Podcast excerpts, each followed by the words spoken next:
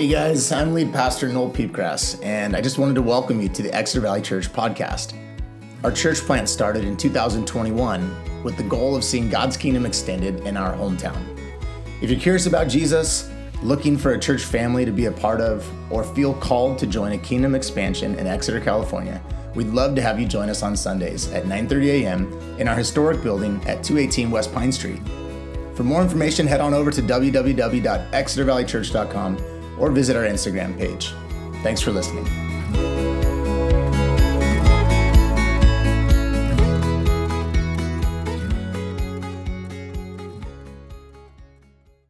Um, I was wondering, you guys, uh, I often start by asking a question, and I was wondering um, if you guys have ever felt like these disciples uh, must have felt in the story that we've read today.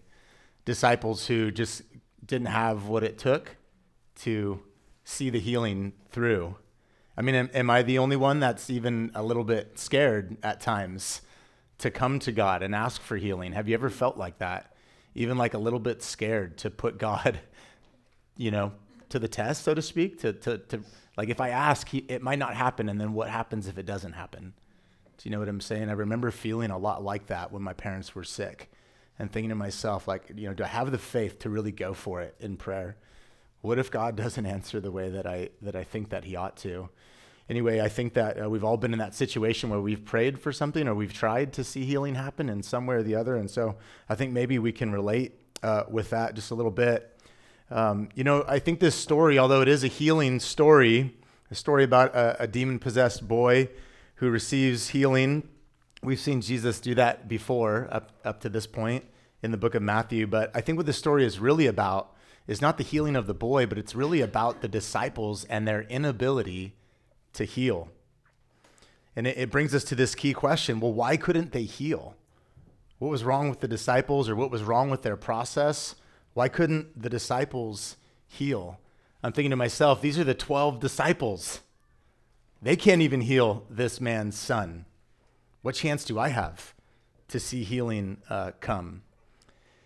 You know, in our story last week, we had uh, Tim Vink with us, and I, I thought it was quite interesting that we had the biggest, brightest haired, lightest skinned man I could possibly find to talk about the transfiguration, the glowing story of Jesus on the mountaintop.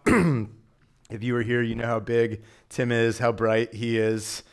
Uh, but uh, we're, we're going from the, the mountaintop to the valley floor today as Jesus has descended down from this Mount of Transfiguration. And uh, at the mountaintop, we saw a proud Heavenly Father moment. And it was there that we heard uh, God the Father say, This is my dear Son. Listen to him. In today's passage, we find ourselves with Jesus on the valley floor. It's a good reminder that God is the God of the mountaintop experience don't we all long for those mountaintop experiences where we feel really close to God, where God is not just present, He's bright, He's glowing. But as we all know, we don't just need Jesus on the mountaintop, we need Jesus on the valley floor as well. And so Jesus comes down the mountain with the few disciples that he had with him. And now we see this, this uh, pleading human father who says, my suffering son. Have mercy on him. So we've gone quickly from a proud heavenly father to a pleading human father. In these two stories, uh, we see the contrast between divine majesty, the mountaintop moment, the glowing Jesus, and then human misery. It's quite the contrast between the mountain and the valley, isn't there? The message of last week, the message of the transfiguration is was this is my son in whom I am well pleased. So listen to him. That was the message of the transfiguration. The message in this story of unbelief that we're going to be studying is that faith in Jesus can move mountains. So talk to him. The transfiguration taught us to listen to him. This passage, I believe, teaches us to talk to him. Now, one little thing before we get too far, and as you even you see here, uh, I've listed at the top 14 through 21, but then there's no verse 21. How many of you have Bibles you could check right now that don't have verse 21? Verse 21 is actually not present in a lot of the older, uh, more original, and better manuscripts of the original language. So, older Bibles, I, I checked. Uh, I have my, a copy of my dad's 1981 ordination Bible, New King James Version, and it has verse 21 in it. Uh, but uh, we now think that probably verse 21 was not part of the original inclusion. So that's why we're only 14 through 20. I'll explain more later um, as we compare this passage to Mark chapter 9, a very similar passage. anyway, this morning I'm going to carry on by first giving an explanation, a bit of an exegesis of the passage, and then we'll finish what I believe is uh, how we can apply this passage practically. So let's start with the explanation. I've got three F's for you today, and we have a, a few slides to help you follow along. The first point of the story is the failure of the disciples to heal. Verse 14, it says, When they came to the crowd, this is Jesus and the few that were with them on the mountain, a man approached Jesus and knelt before him. Lord, have mercy on my son, he said. He has seizures and is suffering greatly. He often falls into the fire or into the water. I brought him to your disciples. And here it is, the key failure, but I could not heal him. The, uh, the Greek word for these seizures is, uh, is, is like a, a, word that we use for epilepsy. So these are epilep- epileptic seizures. Translated literally, that word that is used to describe these seizures. Some of your translations may even say that he has epilepsy. Trans- translated literally, this is the word is moonstruck. My son is moonstruck. This is where we get our word for lunatic. Whenever or however, whenever or however, people lost control of themselves, the ancient people saw evil spirits at work. We might say lunatic, they would say possessed. Verse 15, he often falls into the fire, or into the water. This is, uh, this is a picture of self destructive behavior.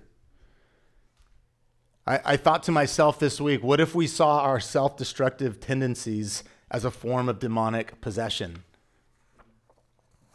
This is how the, uh, the ancient people would have seen this. What if we saw alcoholism, pornography, addiction, self hatred, worry, anxiety, consumerism, greed, workaholism, covetousness. You name the self destructive behavior. What if we started to see these behaviors as types of demonic possession? And we, we've advanced, haven't we? we? We don't look at everything as a type of demonic possession. We have psychology to explain this type of demon possessed behavior today, but this behavior is no less maddening, is it? When we're owned by a destructive force, life stinks, to put it nicely. But here's the good news. Here's the good news for us today. No matter what we call it, no matter what we call the it, we can rest assured in one thing Jesus is Lord over it. And this is what we learn in this story. We, we don't need to know the names of the demons.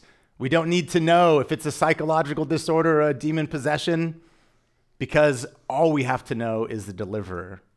We don't have to know the name of the demons, only the name of the deliverer. And we know that name, don't we, church? Jesus, the central figure, Jesus, the Christ, the Messiah that we've been looking towards.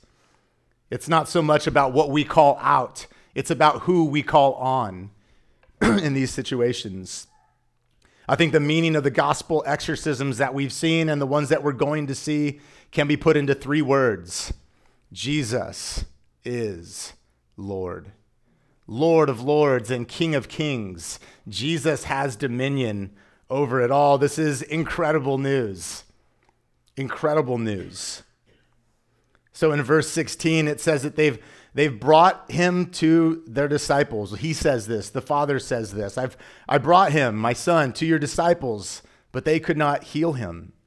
This is a, a puzzling statement, isn't it? I mean, why? Why could they not heal him?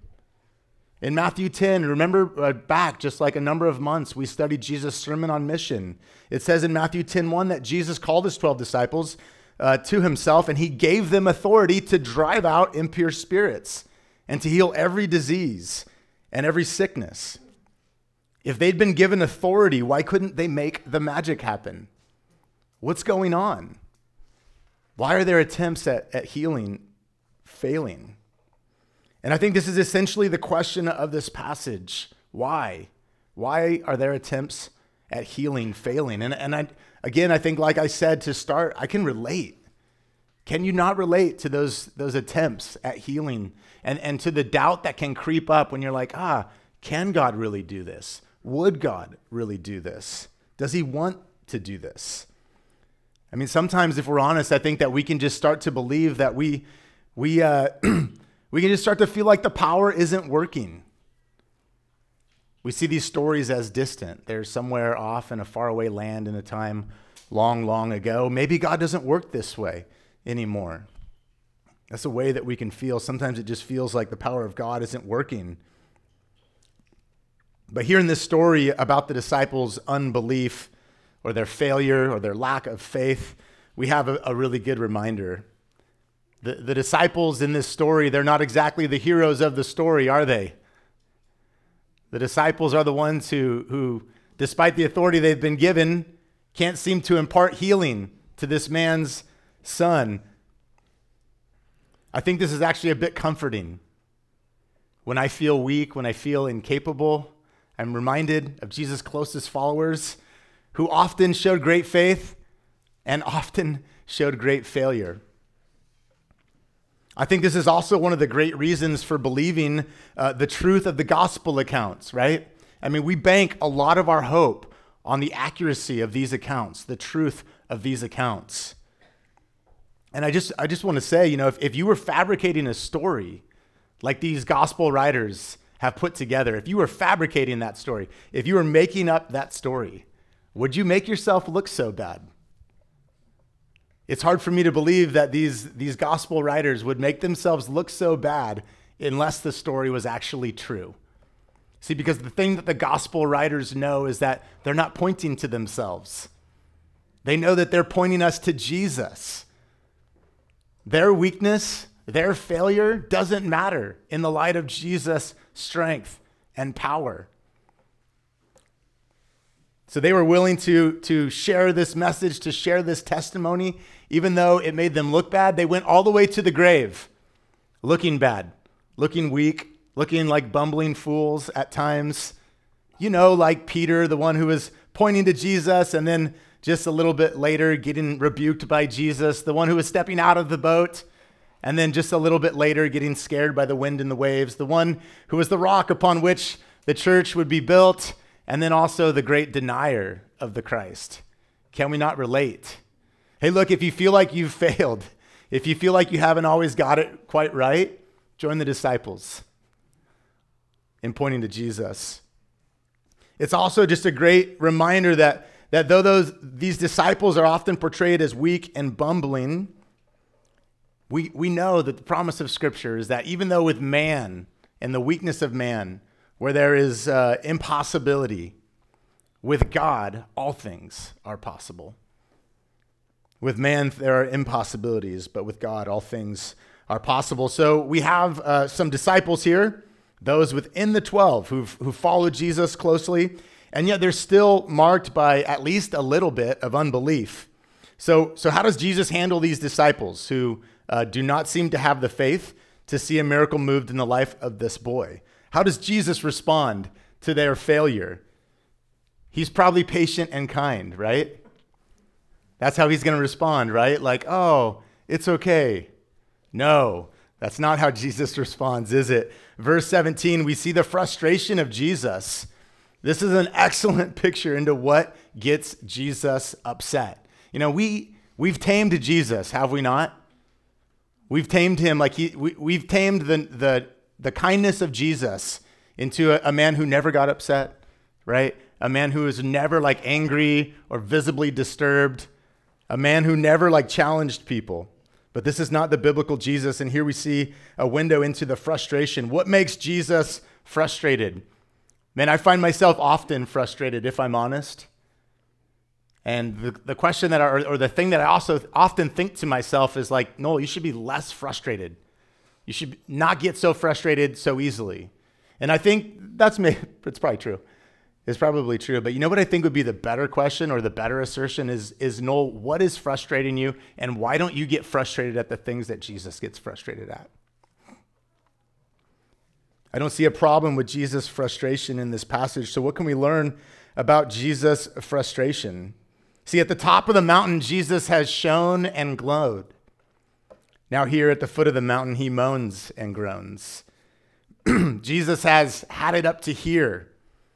And uh, we see a picture of his humanity in his frustration. He's actually echoing similar words uh, that, that Moses used in Deuteronomy 32, verse 5 you unbelieving and perverse generation. These are, uh, these are like the strongest claims, the strongest, among the strongest rebukes that Jesus could make. But we also see divinity in this response. We see his humanity, but we also see the divinity in this response. I mean, evidently, the biblical God complains too. And we've seen that before too. Numbers 14 11 says, The Lord said to Moses, the same thing Jesus just said. How long will these people treat me with contempt? How long will they refuse to believe in me, in spite of all the signs I have performed among them? What makes Jesus frustrated is unbelief.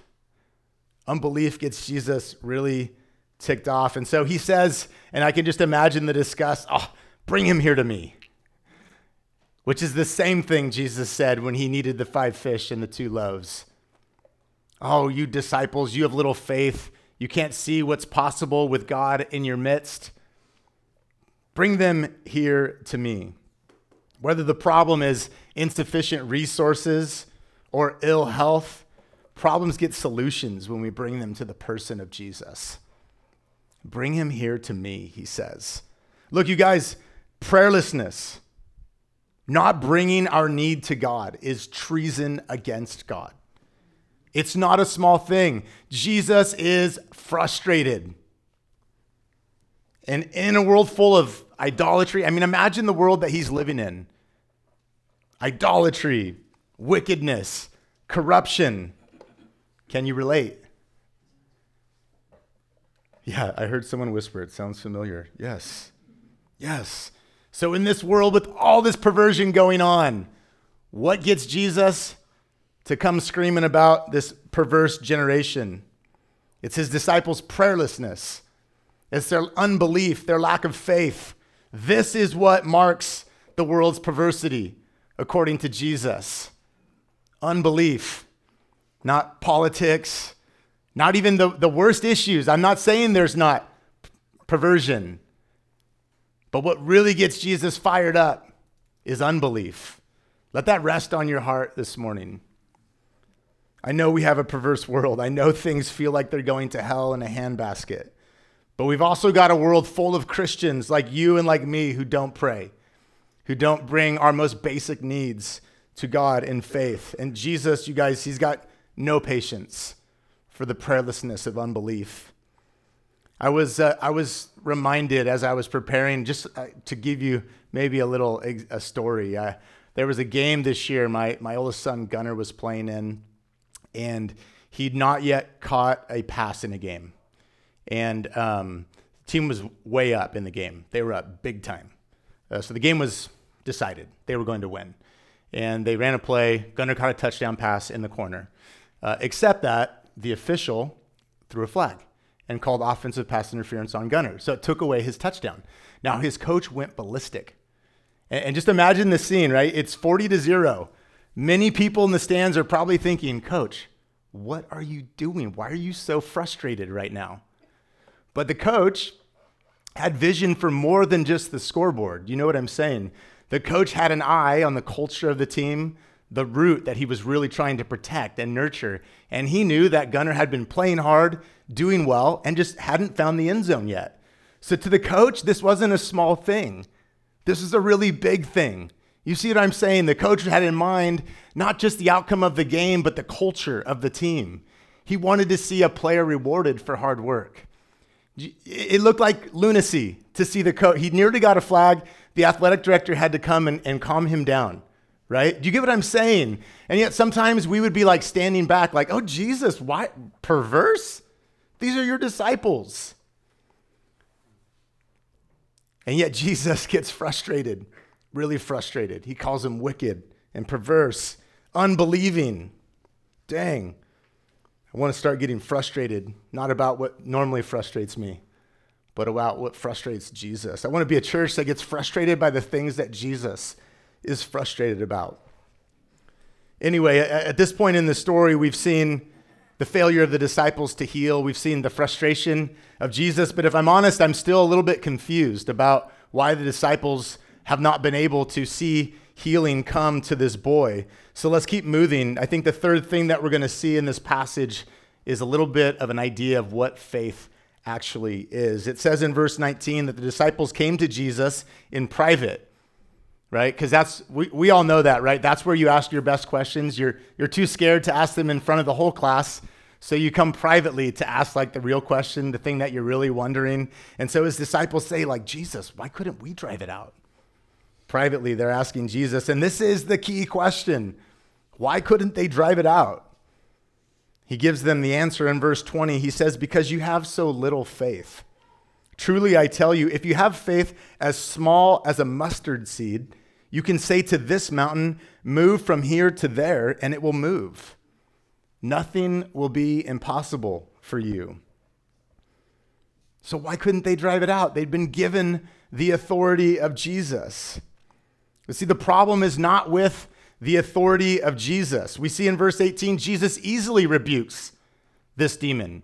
When Jesus speaks, the demon comes out. This is easy work uh, for Jesus. I mean, evil is, is strangely subservient to real authority. Strangely subservient to real authority. Jesus had no problem. The power of Jesus is not in question here. What's in question is the faith of the disciples. And if we're honest, this is, this is our problem too. Our basic core dysfunction is our unbelief. And we could point to a lot of symptoms like, I need to get less angry. You know, this person over here needs to stop cheating, stop speeding, stop looking at things they shouldn't look at, stop, you know, coveting, what, whatever the, the symptom of the sin is. There's something that lies beneath it. Beneath all our sin, I believe, uh, is unbelief. And so Jesus calls him an unbelieving and perverse generation. Notice, Jesus' sharpest pain is that believers hardly believe. This really riles Jesus up. And, and it, it hurts not just Jesus' feelings, it, our unbelief can hurt others' perceptions of the church, can it not? Because we're not what the world expects us to be. We tend to think our biggest problem is, is so much shallower, don't we? We're looking at symptoms when there's a root of unbelief, and that's what Jesus is really fired up about because he knows, in a sense, he's like Gunner's coach, isn't he? He's upset about something way deeper than what's being seen on the field. He knows what's underneath, what's really important. And in this particular instance, it wasn't the scoreboard for that particular game. It's our failure to believe that God is who he says he is. This is our key problem. When we fail to believe that God provides, we overwork, we succumb to worry, when we fail to believe that God's design for sex is best within marriage, we lust, we view pornography, we commit adultery in all different ways. When we fail to believe that we're unconditionally loved, we hide our sin, don't we? We live in shame. We deny the freedom that comes from walking in the light. So we've got a faith problem. The disciples in this story had a faith problem. So, what's the solution? Just a little faith, Jesus says, like that of a mustard seed. So there's a paradox here. We're still, we're kind of getting more confused, probably. Wait up, Jesus, you said the problem was little faith. And now you're saying the solution is little faith. The problem and the solution seem super similar. I mean, what's the difference between the bad little faith and the good little faith? How do we turn our unbelief into a mustard seed? I know I've found myself thinking that. How can I just get a mustard seed's worth of faith? I want to see that mountain moved. I feel perplexed. How, how can my faith be enough? I read this incredible quote this week uh, from a commentator. He says that when at first you don't succeed in your studying of the scriptures, you should try another gospel. When at first you don't succeed, try another gospel. So here we are in, in Matthew chapter 17, and at least I'm confused. Maybe you guys have it all figured out, but I'm like, oh man, how come they couldn't heal this man? What's going on here? What's, I, I, what's the bad little faith and what's the good little faith? I want the good kind, but I'm not sure how to get it. So there's another story of this account in Mark chapter 9. So we can flip on over to Mark chapter 9. When at first you don't succeed, try another gospel. That's a good buddy, uh, Bible study tool for us to learn. Uh, it says in Mark 9 29, Mark 9 29, at the end of the story, this kind can only come out through prayer. This kind can only come out through prayer. Well, that seems helpful. Why couldn't they cast out the demon? They needed to pray. It says in Mark chapter 9. So Matthew heard Jesus say that the solution was faith. His gospel includes faith. But Mark heard Jesus say that the solution was prayer. But I mean, if we're honest, is there, is there really any difference between faith and prayer, right? I mean, prayer is simply faith expressed in action. Prayer is like faith breathing. Perhaps mustard seed faith is, is praying faith or the faith to pray. Faith is the root, and prayer is the fruit. Mustard seed faith is, is faith that says its prayers, faith that brings itself to Jesus. Bring him to me, Jesus said. Come to me, Jesus said. Listen, do you believe that God is who he says he is? Do you believe it? Do you believe that God can do what he says he can do? Mark 9, same story, a little bit earlier on, 9 22 through 23. The father says this in Mark's account If you can do anything, take pity on us and help us. If you can do anything, take pity on us and help us. Jesus' response if you can, I've been told if is the biggest two letter word in the dictionary. If you can, the Father asked Jesus. And Jesus' response everything is possible for one who believes. Just a little bit of faith brought to Jesus can move mountains. Look, I'm here to tell you if you believe Him just enough to say your prayers, you can see mountains moved. It's a mustard seed of faith. It's, it's not much. He doesn't say, if you have faith as big as these mountains, you can move mountains. That's not what Jesus says. All it takes is a mustard seed. Jesus is so gracious. I don't even understand the way that Jesus works. He's the most demanding person I've ever come in contact with, and yet the most gracious person I've ever known. High standard of grace, high standard of expectation in this passage, we see that Jesus is so gracious. It's just a mustard seed of faith. That's all we need. It's as if Jesus is saying to his disciples, Look, your faith is not impressive, it's not strong, and it never will be. But no problem. Just pray like you mean it, and God will do the rest. Jesus' mounting moving illustration, it's, it's more about the power of God that deploys itself in the trusting weakness of disciples. Weak plus trusting. That's the formula of faith. Weak disciples who trust a big God. This is the kind of faith that can move mountains. Jesus wants us to know that even our elementary faith, even our elementary prayer, throbs with power Simple prayers, simple faith are full of power when they're brought to the God whose power is limitless. The quantity of our faith does not equal the quantity of his power. We've got to get our minds around that, don't we? The quantity of our faith does not equal the quantity of his power.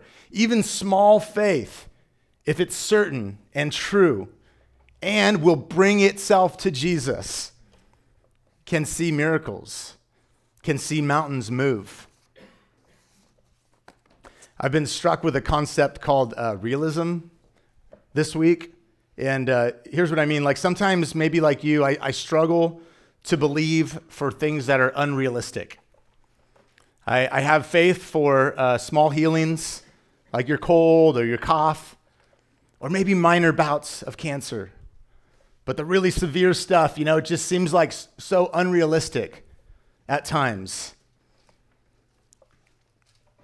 It seems like this story should actually inspire us to contend for the unrealistic. You know, praying in faith for the truly miraculous to happen. I think the, the question about is this unrealistic? It reeks of skepticism, doesn't it? Isn't that the question that breeds doubt in our hearts? Is it realistic to hope for that? To want that? I mean, can he really do this? Isn't that what we're asking? That's the question behind our skepticism. Can God really do this? Is he capable? And that's the same question the father was asking in this story. If you can. But for the questions in our doubting hearts, I have another question. Answering questions with questions. That's how Jesus did it, isn't it? Here's the other question Has Jesus risen? What makes you a Christian? Faith in Jesus, the Son of God, who came and lived a perfect life and died in our place on the cross, and then didn't stay dead, but resurrected three days later. This is the whole essence of what we believe. This is what makes us believers. How about that? Is that very realistic? That a man would live a perfect life that a man would be the Son of God, born of virgin birth, and then rise from the dead three days after being crucified horribly. How realistic is that? If we have a problem with realism, we've got a big problem with our faith, don't we? We're the people who believe in the resurrection of the dead. What else under the sun is more unrealistic than that? I was thinking about our heart for skepticism because I believe that there does pervade a skepticism in our world and in our own hearts, if we're honest, that gets in the way of our faith. And uh, I, I, talked a little bit at the start about this Asbury revival that's going on. I'm, I'm on Twitter a little bit. I tweet now and again, you know. And uh, I mostly just like to get my news from Twitter and hear what people are thinking and saying. And I have noticed on Christian Twitter this week there are a lot of people skeptical about all these college students singing, confessing, and praising God. Oh, it's too emotional. Oh, there's not any preaching happening. It's just worship and singing. Oh, what is it? What is the uh, the theology? What's the theological stance of this Christian university? Why are people traveling to go see it? What are they like spiritual tourists? It's all a show. This is the skepticism that lives on the internet. Are you kidding me? We have a bunch of college students who went to chapel on Wednesday, February 8th, and have not left their chapel since. We can be so skeptical. It's too unrealistic, right? This is essentially the same thing that's being said. It's just too unrealistic. We're so skeptical. So, what does this mean for us? What, what can we do with our unbelief? What do we do with our little faith? What do we do with our doubts and our skepticism? I think that there's a lot of application for us in this passage, and it, it's really kind of simple. Faith is expressed through prayer. And what is prayer? You know, we, we mystify prayer. I hear people say all the time I don't know how to pray. I'm not a very good prayer. What is prayer? Prayer is bringing our most basic needs to Jesus. Prayer is conversation with Jesus, this knowable God man. He's knowable. Do we have our minds wrapped around that? Jesus, the God man, is knowable. We can talk to him, he hears us. We can ask. He invites us to seek and to knock. He invites our persistence. Wrap your mind around this for a second. Jesus hears you and wants to hear from you. He hears you and he wants to hear from you. He's not too busy for your little requests. He's not too powerless for your biggest requests. The knowable God, he's amazing. I mean, I just wanted to encourage you. You know, I mean, prayer can seem so complicated, but um, that, that's why with this Lent prayer, I mean, like Meg and I were talking, I was like, man, I really want to pray. This Lent season, I want to pray. I feel like prayer has been on my heart. Um, and uh, I want to be a church of prayer, a, a people of prayer that uh, just get before God and bring our biggest and our littlest requests to Him. And so I was, I told Meg last night because she was like, we should just do prayer Sunday mornings at 9 a.m. And I was like, well, we're already doing prayer Sunday mornings at 9 a.m. That doesn't seem that significant to me, right? Something like that. I was like, that's not that, that's kind of, yeah, what's the point? That's kind of insignificant, right? But then I thought a little bit longer and I was like, you know what? That's actually pretty ingenious. We're already there praying. And now for this period of time, I'm just going to ask you to commit yourself in like a, a stronger way. So for 46 days, I think it's Lent, we say 40 days, that's because it's 46 minus the six Sundays, because on Sundays you don't fast, you celebrate in the Lenten calendar. Anyways, so what I'm asking is for six Sundays, for us as a church to just renew our priority to bring our needs to Jesus, to take this like breathing faith, our prayers before God. I mean, what could happen? He says that with the faith of a mustard seed, we could see mountains moved. Anybody want to see a mountain moved in your life? So come on out. We're going to pray at 9 a.m. every Sunday morning until Easter. But you can pray on your own too. I want to encourage you. You know, just some, some little things. I know prayer can be difficult when it's alone. I am just like you. I tend to fall asleep or think about my to do list when I sit down to pray. But but it doesn't mean we stop trying, does it? Right? So if prayer alone is hard, I get it. So just like open up your mind to how we can pray. It's not always on two knees with our hands folded, eyes closed. That's one way we can pray for sure. But maybe for you, like prayer walks, have you, con- have you considered walking and talking to God, turning off your device, turning off the podcast, whatever noise, the music? Have you thought about journaling? I found great progress in my prayer life as I write out my prayers. I found great progress as I write out my prayers. It's a lot harder to fall asleep when my fingers are moving. Some of you are like poetic, you're artistic. Have you thought about writing prayer poetry? Oh, there's some of that in the Bible. The book of Psalms, right? Oh, and that's a good idea. If you don't know what to pray, why don't you just open up the Psalms and pray scripture? That can help. I don't know how to pray. Look, there's a lot of people, a lot of Christian people throughout the course of human history that had no idea how to pray. So let's join them. Let's pray the scriptures. This is a great way to pray. Some of you are great singers. How about singing your prayers? How about taking a song that's ministered to your heart and that feels like your prayer? Singing it. You see what I'm saying? I'm trying to demystify prayer. Prayer is just being in relationship with God. But I want to do something else in regards to prayer, and I want to tell you something that I think can really unlock a lot of power in your prayer life, and that's corporate prayer. prayer. I just said prayer, corporate prayer. Corporate prayer. There's a lot of weird R's in that two words. Corporate prayer. Look, I, I guarantee you guys, it is way easier to pray with friends than it is to pray alone. I have a high value for prayer in your own life but I'm telling you, come and be with some friends, and that'll help you get to Jesus in prayer. It's like exercise, right? I once read a research study that, that showed that if people were just accompanied in a room by somebody sitting in the corner, they worked out 80% harder. Right? Camaraderie, just knowing there's somebody else there, it really helps. So I'm inviting you 9 a.m. from now, I'm not asking for your whole life. Let's just start with Lent and see what God does. 9 a.m. right here, we're going to pray. Corporate prayer. And then the other type of prayer that I wanted to mention, 1 Thessalonians 5:16 says, "In all things, pray continuously." I call this always prayer.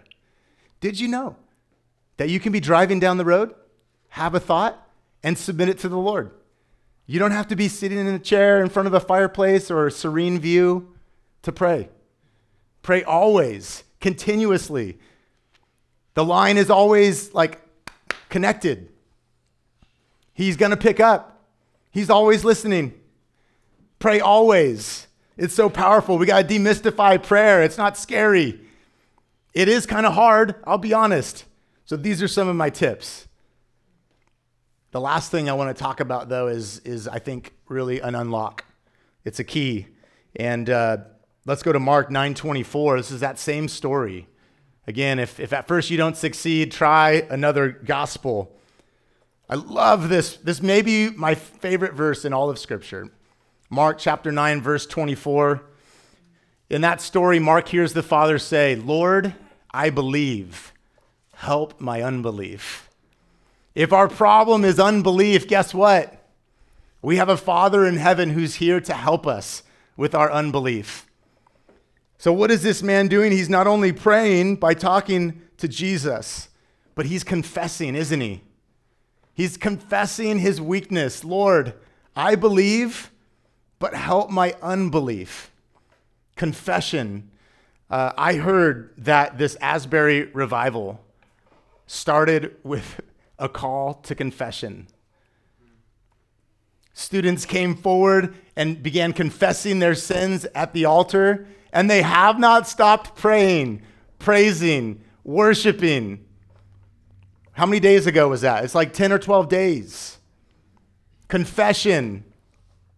If we confess our sin, if we confess our unbelief, He's faithful and just to not only forgive us, but to cleanse us. And I believe that the cleansing, the redemption that comes in prayer through confession is the power that unlocks faith. Martin Luther said it this way He said, The whole life of the believer is repentance. What is repentance? But confessing your sin and choosing to walk in another direction. You guys, we should be a people of confession. We've all got things to confess, I guarantee it. I don't know much, but I know that we've all got something to confess on our hearts right now. It's this confession. The act of confession is what started what's going on in Asbury. Let's be a people of prayer. Let's be a people of confession.